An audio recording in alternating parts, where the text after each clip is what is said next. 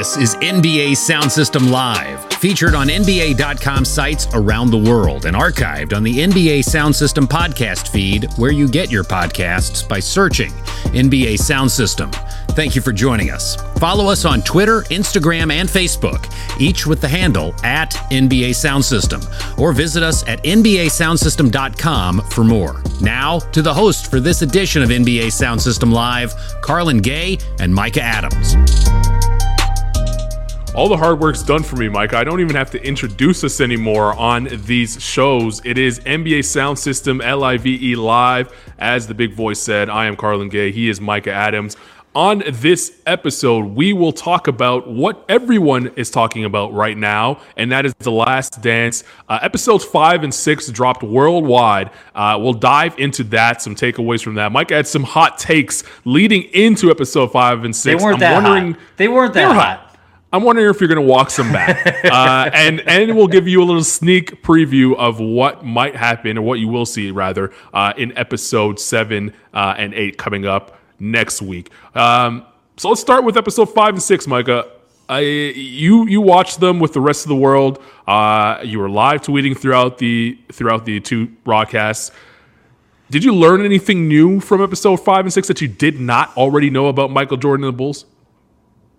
I don't. I don't know if there was anything I, I hadn't heard or didn't already know. It, it's obviously uh, one thing to just relive and, and hear. I don't. I don't know if I've ever heard Michael Jordan himself uh, talk about some of the some of the gambling stuff or some of the, the controversy around Republicans buy sneakers or or all of that. But there there was uh, kind of one quote in particular uh, that I wrote down that that really stuck out to me. That I think, look, I am probably just as annoyed as you are by every single time Michael Jordan does anything or LeBron James does anything.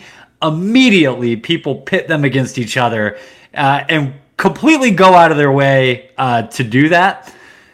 That being said, he had a quote uh, that was If I had a chance to do it all over again, I would never want to be considered a role model. It's like a game that's stacked against me. There's no way I can win. End quote. That's pretty. That's a pretty candid, powerful statement uh, out of Jordan's mouth.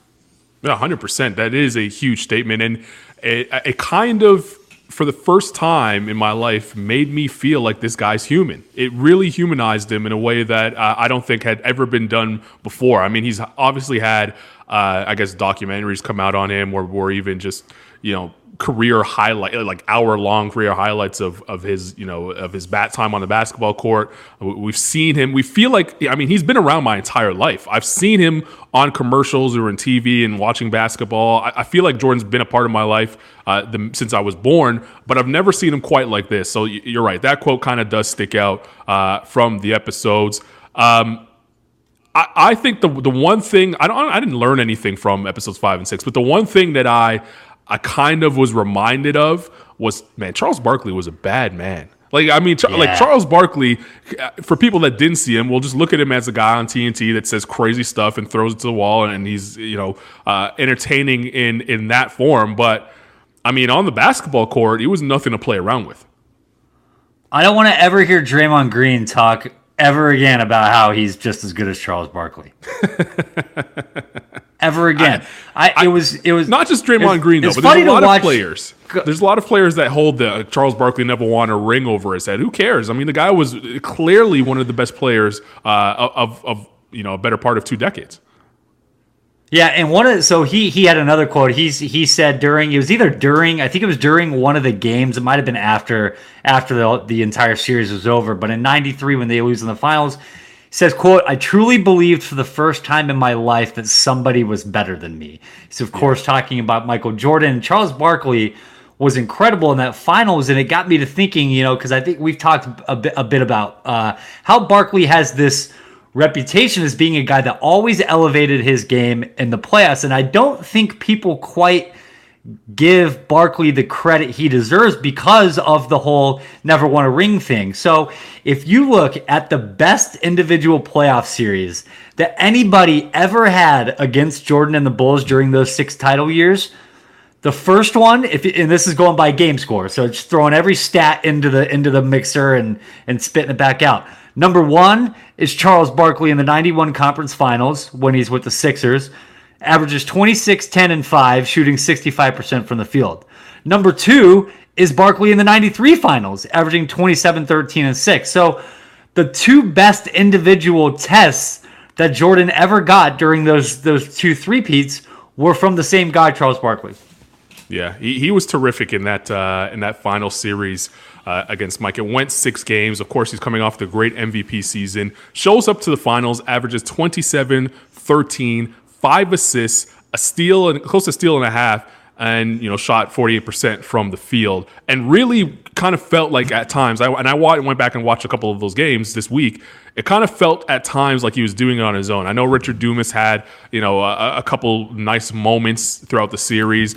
Dan Majerle didn't show up like he was expected to. Tom Chambers, same thing. And Kevin Johnson, we talked about him last week, which uh, we're going to talk about him again in a second, just didn't show up uh, to his standard, Kevin Johnson's standard, that is. So it was really Barkley kind of pulling this team along and to to push them to game six, which came down to the final shot. Like if they if, if John Paxson doesn't hit that shot, yeah, it, it's a it's a series. Like we're talking about Game Seven for all the stakes on the line. Two of the best players in the league at that time going head to head, which would have been incredible. But we know that John Paxson knocks it down. So for Barkley to even get his team to that point is incredible. Well, and like you, the the play itself is kind of it's something that you'd see in 2020, right? Where it, it gets kicked out to the perimeter instead of I think it's Horace Grant shooting a layup, which you just you didn't see that in 1993. The other thing that I think is important about MJ that I think I wish they would have gotten into a little bit more. And I know Jordan kind of talked a little bit about how, you know, he wishes he would have gotten the MVP in 93, but like he wasn't disrespected in the same way that he was talking about going up against Clyde Drexler. And one of the things that I love about Charles Barkley is, you know, we talk about Barkley being awesome against Jordan. He brought out a different, he brought out the best possible version of Michael Jordan. So this is, you know, we I just read off those stats about what Barkley did against MJ. And the 16 times that he that they played against each other, here's what MJ did against Barkley. 39 points, eight boards, seven dimes, two and a half steals, and over a block. Michael Jordan was better against Charles Barkley than he ever was against Magic, against Karl Malone, against Clyde Drexler, even Larry Bird, who he had that 63 point game against. So I think, you know, it, it's we we can look. You, there's kind of two ways to look at it. You can either look at it and say, "Oh man, MJ just killed Barkley," whereas I look at it and I say Barkley brought the best version of MJ possible out of him because MJ had to be that good in order to get by Chuck. Yeah. Uh, so that was an interesting part of um, episodes five and six that I was reminded how good Charles Barkley was. And I was also reminded about how important, we talked about it a little bit on Friday's live episode, about how important the dream team was just to the growth of basketball globally. And, uh, you know, basketball is obviously, uh, you know, a, a, big sport worldwide. It's not soccer, but it, it was a big sport worldwide. But having Michael Jordan tour with a bunch of stars like he did in 92 uh, and, and, really for the first time on, on that olympic stage at, at that level in his career rather. I mean i know he played the olympic games but he wasn't michael jordan yet. He was just mike right? He was he wasn't michael jordan. Uh, and now he is you know the most recognizable athlete touring around and how important that dream team was. And barkley was the leading scorer on that dream team. Like Barkley is 18 points per game on that dream team, on, on, in a team that features you know Michael Jordan, Karl Malone, you know Drexler, Ewing, all name it. Who's who is there? Obviously not Isiah Thomas, but Barkley was the leading scorer by far. Not quite a who's who. yeah, he's the leading scorer by far on that team. Just goes to show how talented he truly was. Uh, let's get into Barkley on and, and the Dream Team because heading into the weekend, you, my friend, yeah, baby, said that three guys should not have made the Dream Team. Christian Laettner, Scottie Pippen, John Stockton, and last but not least, Larry okay. The, the, last one was was in jest. The last one was in jest. Don't do that. Well, you, okay. You I, the, the, Larry Bird I'm one. I'm not going to. I'm not going to take it. myself. The the Larry Bird one. I'm going to walk back. I got got a little bit caught up in the moment, and revisionist history. You know what? Like John Stockton had to be there too. I'm not gonna. The guy had just averaged 14 assists a game twice in a row at four times. He's by far the best passing point guard in the league. He's got to be there. So I love Kevin Johnson, but nah, get him out of here. Uh, another guy though, I still think should get him out of here. I, I still I stand by that Scottie Pippen should not have been on the Dream Team. I just I just don't think he had done enough to, to get there yet without rehashing and going all you know th- if you have not yet been named one of the 15 best guys in the NBA I'm sorry you don't deserve one of the 11 NBA spots and I'm I'm not even to I'm not even to address the fact that you think uh, they made the right decision by taking Christian Laettner over Shaq. We don't need to go down that path again. But I'm sticking by. Scottie Pippen shouldn't have been there. It should have been Isiah or James Worthy. James Worthy's a tough one though, especially and and and remember, the, the, I was wrong in saying that Scottie had the two rings by the time he was chosen. You you rightfully corrected me in saying that this was this team was chosen before Scottie had won his second championship, but the committee just watched Scottie Pippen lock down James Worthy in those finals, and Magic Johnson for that matter. Yeah, but if we're, yeah, but if we're giving out, first title. Yeah, but if we're giving out career achievement awards to a 35 year old Larry Bird who's about to be retired in three weeks, and Magic Johnson who didn't play the year before, we can also give a career achievement award to James Worthy over 26 year old Pippen who had yet to really put his stamp his name and his legacy together. History shows otherwise, be right because we know the player that Scottie Pippen would go on to become. But in the fall of 1991, Scottie Pippen is not yet Scottie Pippen. That's all I was saying. Fair enough. Fair enough. And I actually, I'm actually going to jump on that bandwagon and agree with you. I don't know if it's James Worthy though. I, I probably would replace him with Isiah. Have have another guard. Doesn't matter. Um, but you're right. I think Scottie. Uh, I don't want to say least deserving, but he has his accolades aren't as great as even Chris Mullin at that time. Like Chris Mullin was nice at that time, and my initial reaction was, "Why don't you remove Chris Mullin?" But you go back and look at it. Chris Mullin was, you know, an all star. He was, you know, face of the league. He was he was everything at that time first team All NBA in the in the uh, the 91-92 season, leading into that this, the Barcelona Olympics. Yeah, so yeah, he, he was a bad boy. Um, so you, you you're not walking back the Scottie, but you're walking back the Larry Bird and John Stockton. Hundred percent. I would say hundred percent Larry Bird, but I was I wasn't both feet in on Larry Bird either. That was like a taking the tap. I just I had the door creaked open. I was peeking in. I wasn't like going both feet in. Uh, so I'm half walking that back because I was there's nothing fully to walk back, and then yeah, 100 percent walking back. John Stockton, he had to be there. Yeah, 100. percent I still he, love Kevin Johnson. actually, I love Kevin Johnson as well. But you were right. If he had, if Kevin Johnson had made that team, we'd look at him completely different than the way we look at him now. Um, and yeah. he, you know, deserves to be mentioned when you're talking about late 80s, early 90s. Uh, also, in episodes five and six, we got a chance to finally see how heated the rivalry between Michael and the Knicks, New York Knicks, Pat Riley's Knicks at the beginning of the 90s were. Um, I don't know if I can call it a rivalry, though. Like Joel Embiid said it best. How is it a rivalry when you keep losing to the same team uh, in the playoffs? Wasn't much of a rivalry. It was one sided. It was, you know, Jordan continuously beating up on the Knicks. But as the closest the Knicks got to beating the Jordan version of the Bulls came in 1993. They're up 2 0. Uh, and then Jordan gets the motivation that he needs and, and, and, goes on to win four straight and heads to his third straight finals. You know what I, you know what I think was was really interesting about the way that the Last Dance portrayed uh, what happened in that series. They just they make it seem like Michael Jordan comes back pissed off down 2-0 and just like lights the Knicks on fire. Michael Jordan sucked in game 3. He shot three of 18 from the field, and the Knicks still lost by 20.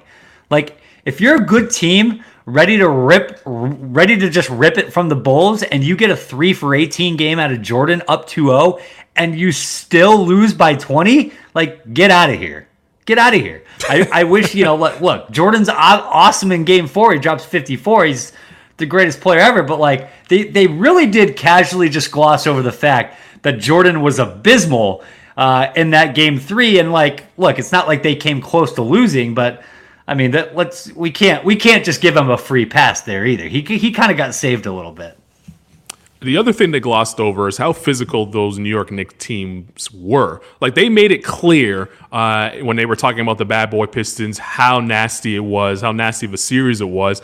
Well, those Knicks games and Knicks series wasn't a, necessarily a walk in the park. Like I feel like the Knicks, early '90s Knicks, uh, really get a pass for how physical and how nasty they tried to make the games. Uh, you know, when they were going up against Matt, Michael, when they were going up against Reggie.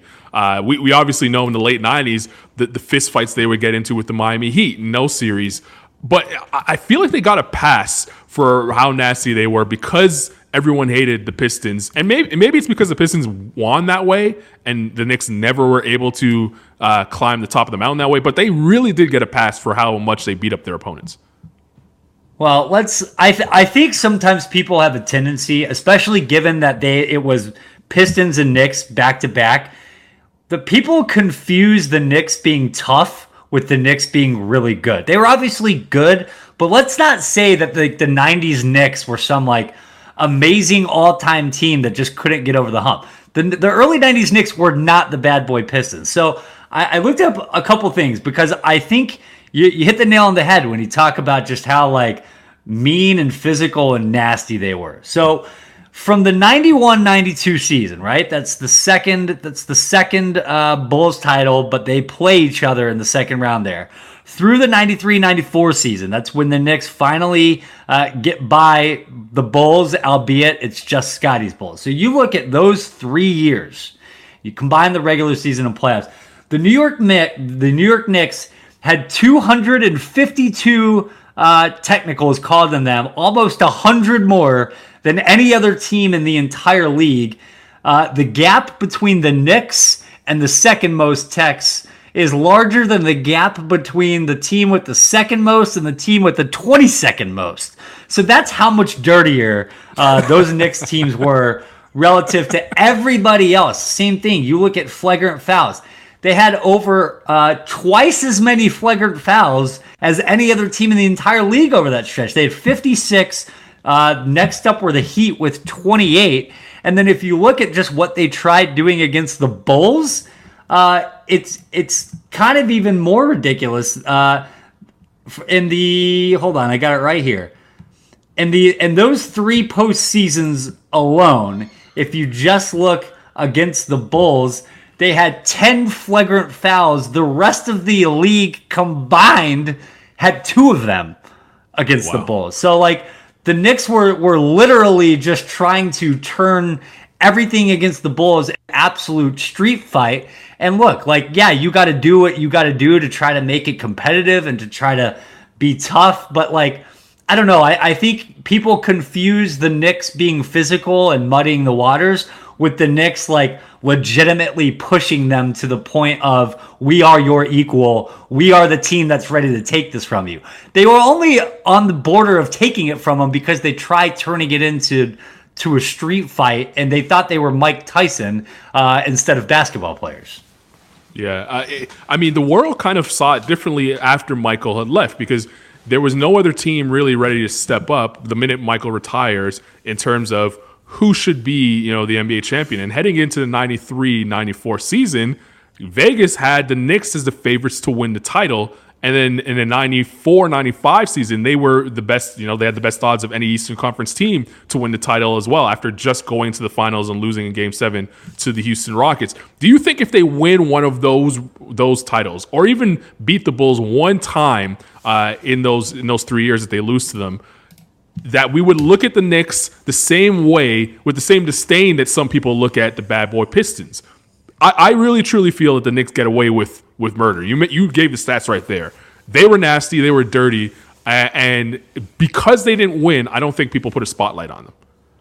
I just I think people just remember them wrong. I, I think people think of the Knicks as some like team that came oh so close and like yeah I think like they they made it to a game seven against Houston when they get there but even had they won there's still this asterisk of okay they win in a year that Michael Jordan's retired it's like not that it doesn't count, but like it kind of doesn't count, right? And then the other year that they that they make it there is the weird lockout year. They're they're an eight seed. They're not really that great of a team. And the other series I think that that is important to look at, and, and we're going to talk uh, here in a little bit just just about Scottie Pippen in general and his year without MJ. Uh, they almost lost to the Bulls in '94 when it was just Scottie. Like they lose that series. I, I, I don't know. I, I kind of think that the Knicks, uh, not only do they get a pass, I think they're kind of weirdly glorified in a way that I'm not quite sure that they really deserve as being this team that was oh so close. I don't know. Maybe that's my Bulls bias coming so, out.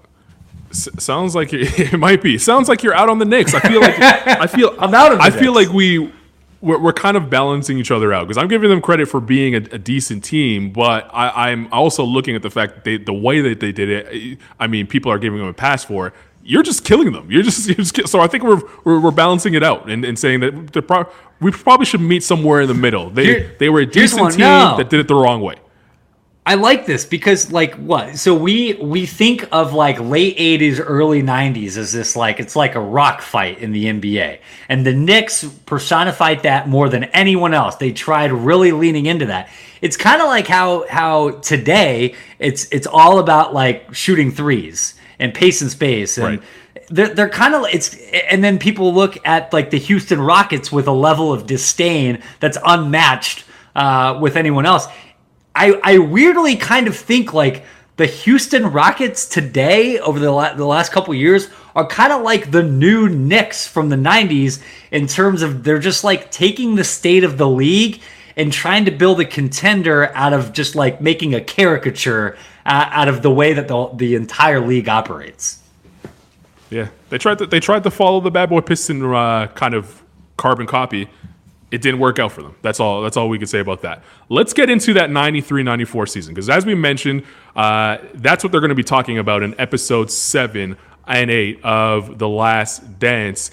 And when we left off in episode six, you kind of, I mean, if you know the Michael Jordan story, you kind of get the feeling that the next thing that they're going to talk about is the fact that he decided to leave the game of basketball after winning his third straight championship.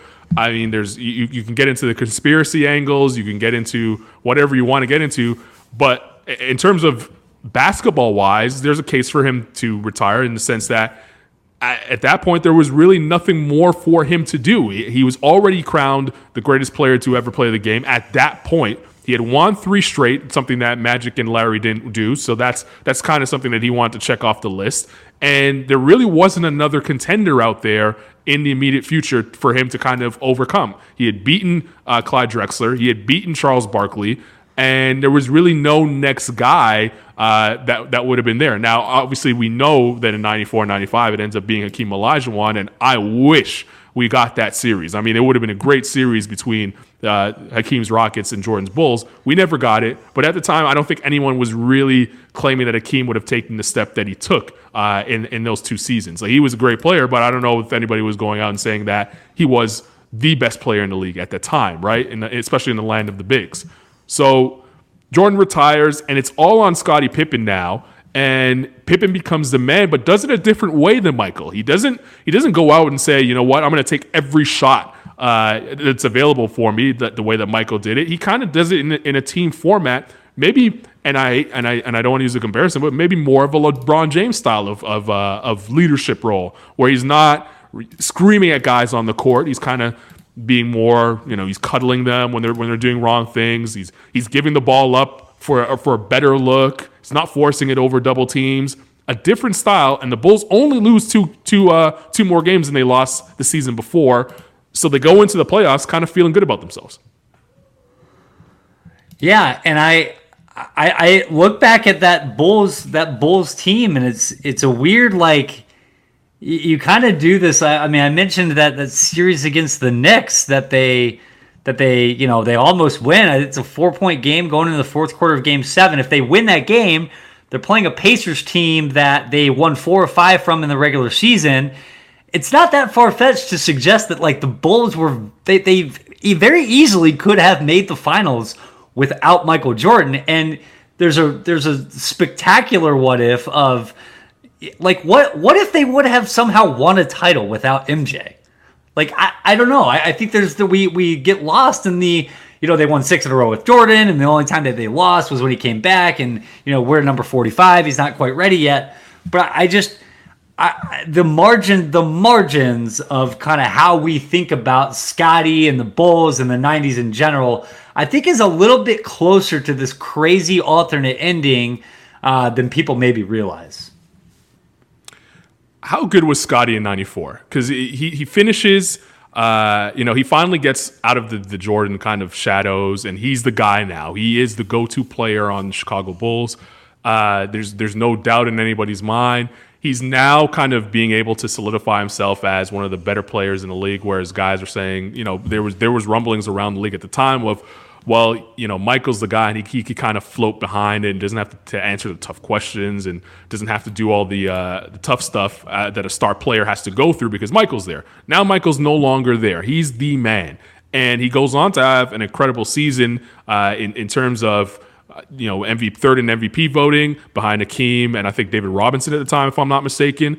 And you know, yeah. that's high praise for a guy who was second fiddle for a large part of his career. But how good was he on, on the grand scheme of things when you look at Scottie's uh, one season that he didn't play without Michael with the Bulls?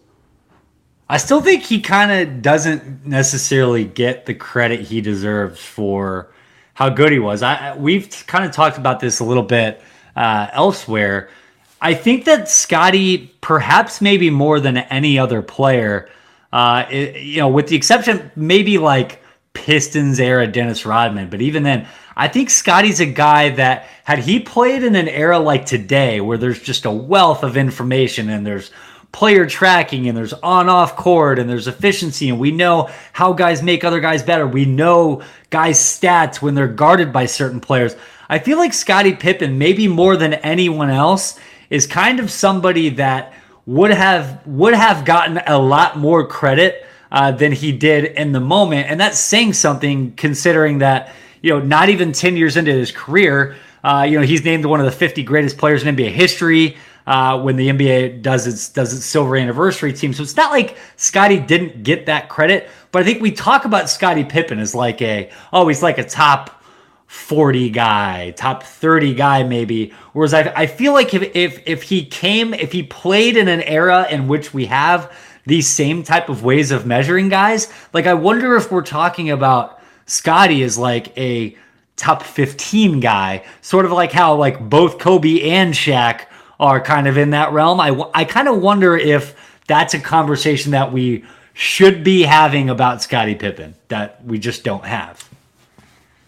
I I was I and I'm I'm gonna kind of go the other way here. I was with you up until I saw and was reminded of some events that happened in Scottie's career uh, in episode seven of The Last Dance. And I, I, and there's no real spoilers here. I'm not going to spoil anything because in '94, uh, even if you know anything about the Bulls during that run, you know that in '94, a, a, very pivotal moment happened in Scottie Pippen's career, uh, and one that, quite frankly, he should look back on and, and be ashamed of. In 1994, in the playoffs, they're down 2 0 to the New York Knicks. They head home for game three, huge game. Scottie's having a great game as, as the leader that he should.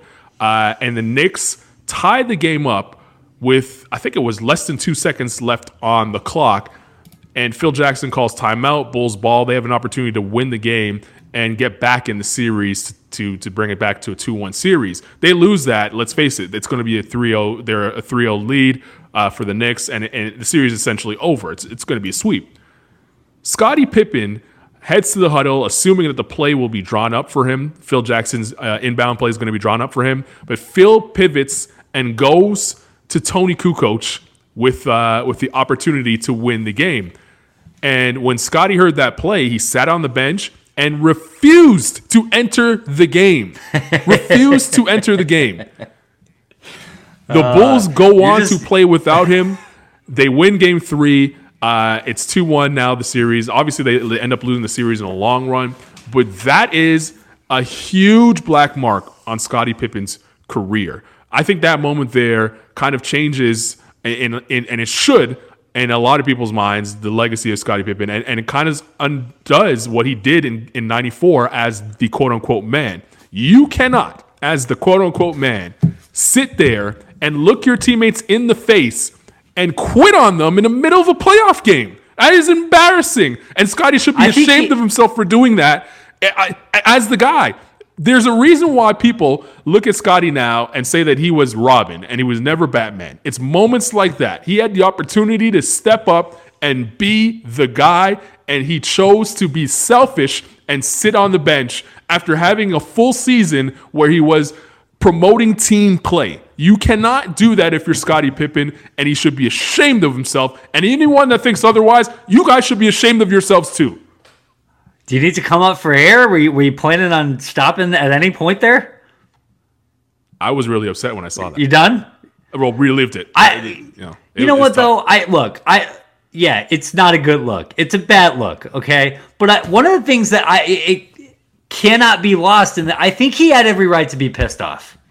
Okay, uh, Toni Kukoc at that point in the game was one of five from the floor, and he had played 13 minutes. If you're Scottie Pippen and you're down 2-0 and you were a, a first-team All-NBA guy, you were the All-Star Game MVP. This was your team. You had just gone through all these wars as as being the second banana uh, to to MJ. I kind of I kind of feel like he had a he had a reason to be pissed off. Now that doesn't mean you pout and you don't you know you refuse to go in the game.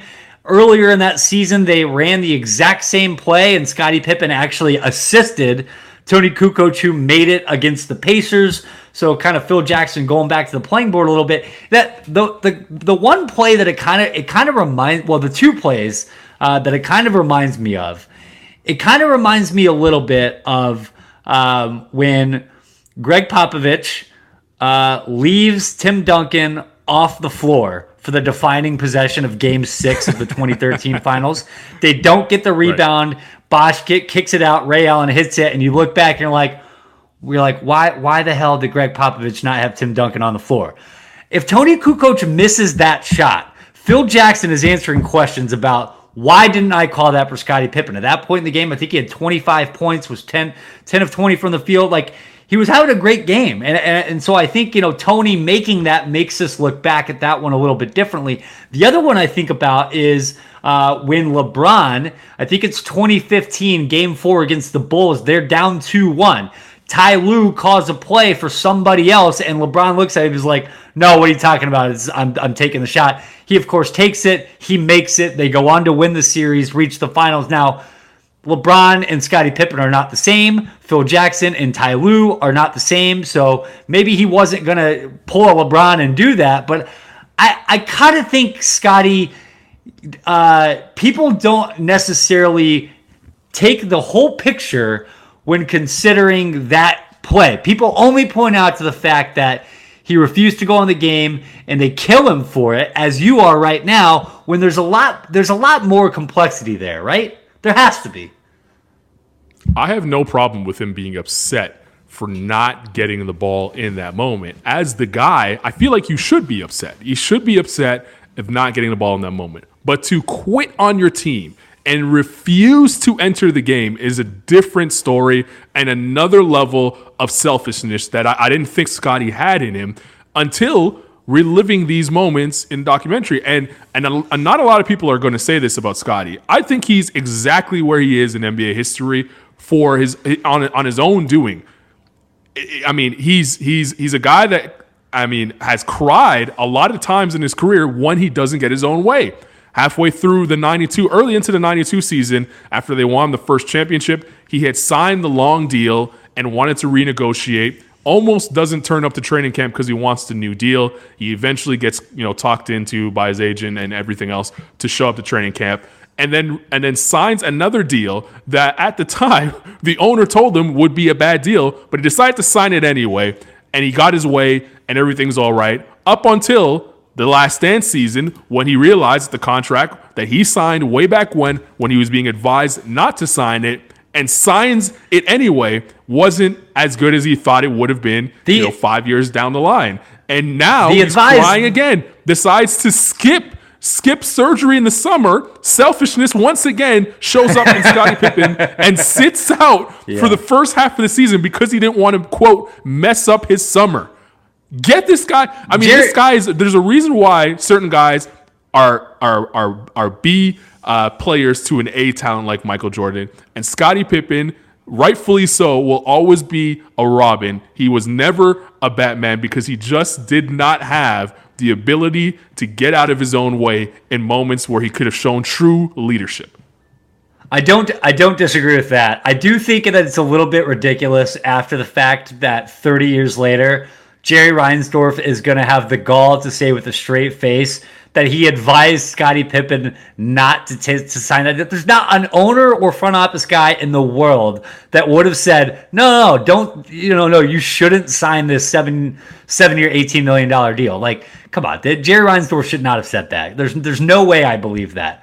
Uh, but I do, I do agree with you on, on the point about, uh, you know, Scottie kind of has had some opportunities throughout the years to, kind of show that leadership inkling and kind of you know, a couple times showed kind of where he's coming from there. So I don't disagree with you there. Yeah. Hey, one I'm quick piece of trivia with, the one, Blazers. One one quick piece of trivia just to tie a bow on that uh, Kukoc play.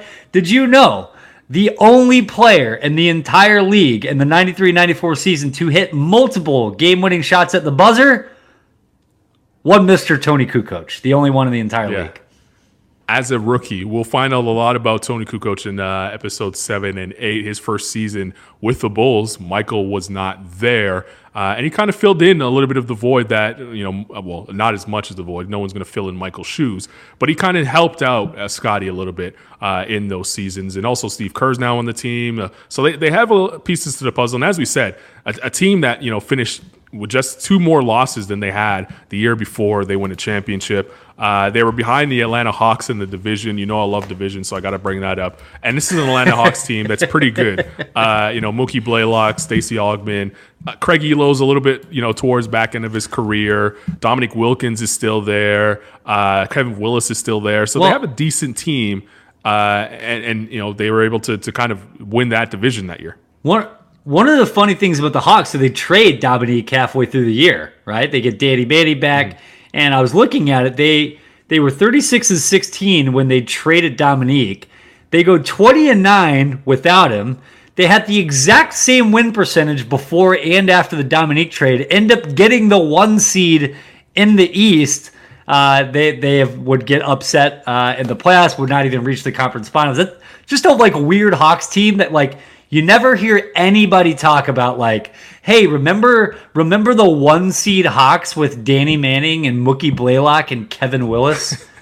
like that that just yeah. I, I, don't think one time I don't think I've spent one second of my life uh, considering that. Uh, up until this very second just now it feels on brand for the Hawks because the next time they were uh, the one seed in most recent history with Al Horford and all those guys, no one's going to remember those that team. Like the team that had four All Stars one year, no one's really going to remember that team because no one felt like they were a threat to ever make the NBA Finals, and then they eventually get bounced by LeBron in, in a uh, wasn't it was it a sweep or a gentleman's sweep? I think sweep. it was a sweep. Nah, it's a sweep. Yeah, yeah.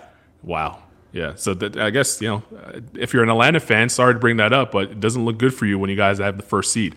Um, episode seven and eight will be released worldwide early Monday morning in the United States. Uh, of course, it's on ESPN, and uh, you know Toni Kukoc shows up big time. There's going to be a lot of Scott Burrell out there. For for those of you who don't know Scott Burrell, Scott Burrell is going to be uh, featured heavily in uh, episode seven and eight. They talk about the first round uh, in the '98 playoffs, of course uh, against John Calipari's uh, New Jersey Nets. By the way, his little short stint in the NBA. What are you most looking forward to? Because you know you know they're going to get into the retirement stuff, obviously the baseball stuff as well. What are you most looking forward to in episode seven and eight? I, to me, so far, the the best part of this series was the unpacking of kind of Jordan's imperfections with whether it's the stuff with the politics or staying silent or not wanting to be a role model what have you. If if the Scott Burrell stuff is going in the direction that I think it is, I have not seen it. But if it goes into how like MJ rode all his teammates really hard, I would love to get uh, some great stories. I, there's the one of him punching Steve Kerr in practice. No idea if that'll be in there, but I, I would love to see more of sort of the the darker character development stuff of Jordan because I think that's the that's the part that uh, rings a little bit differently when you hear it from the horse's mouth versus kind of reading all these different third person accounts uh, that we that we all have throughout the years. So I think everyone understands how awesome Michael Jordan was.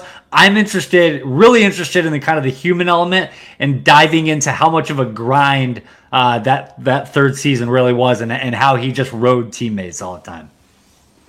The greatest characters in life always make you feel something. If you're sitting on the fence about someone, he's, he's probably not uh, not you know pushing the needle either way.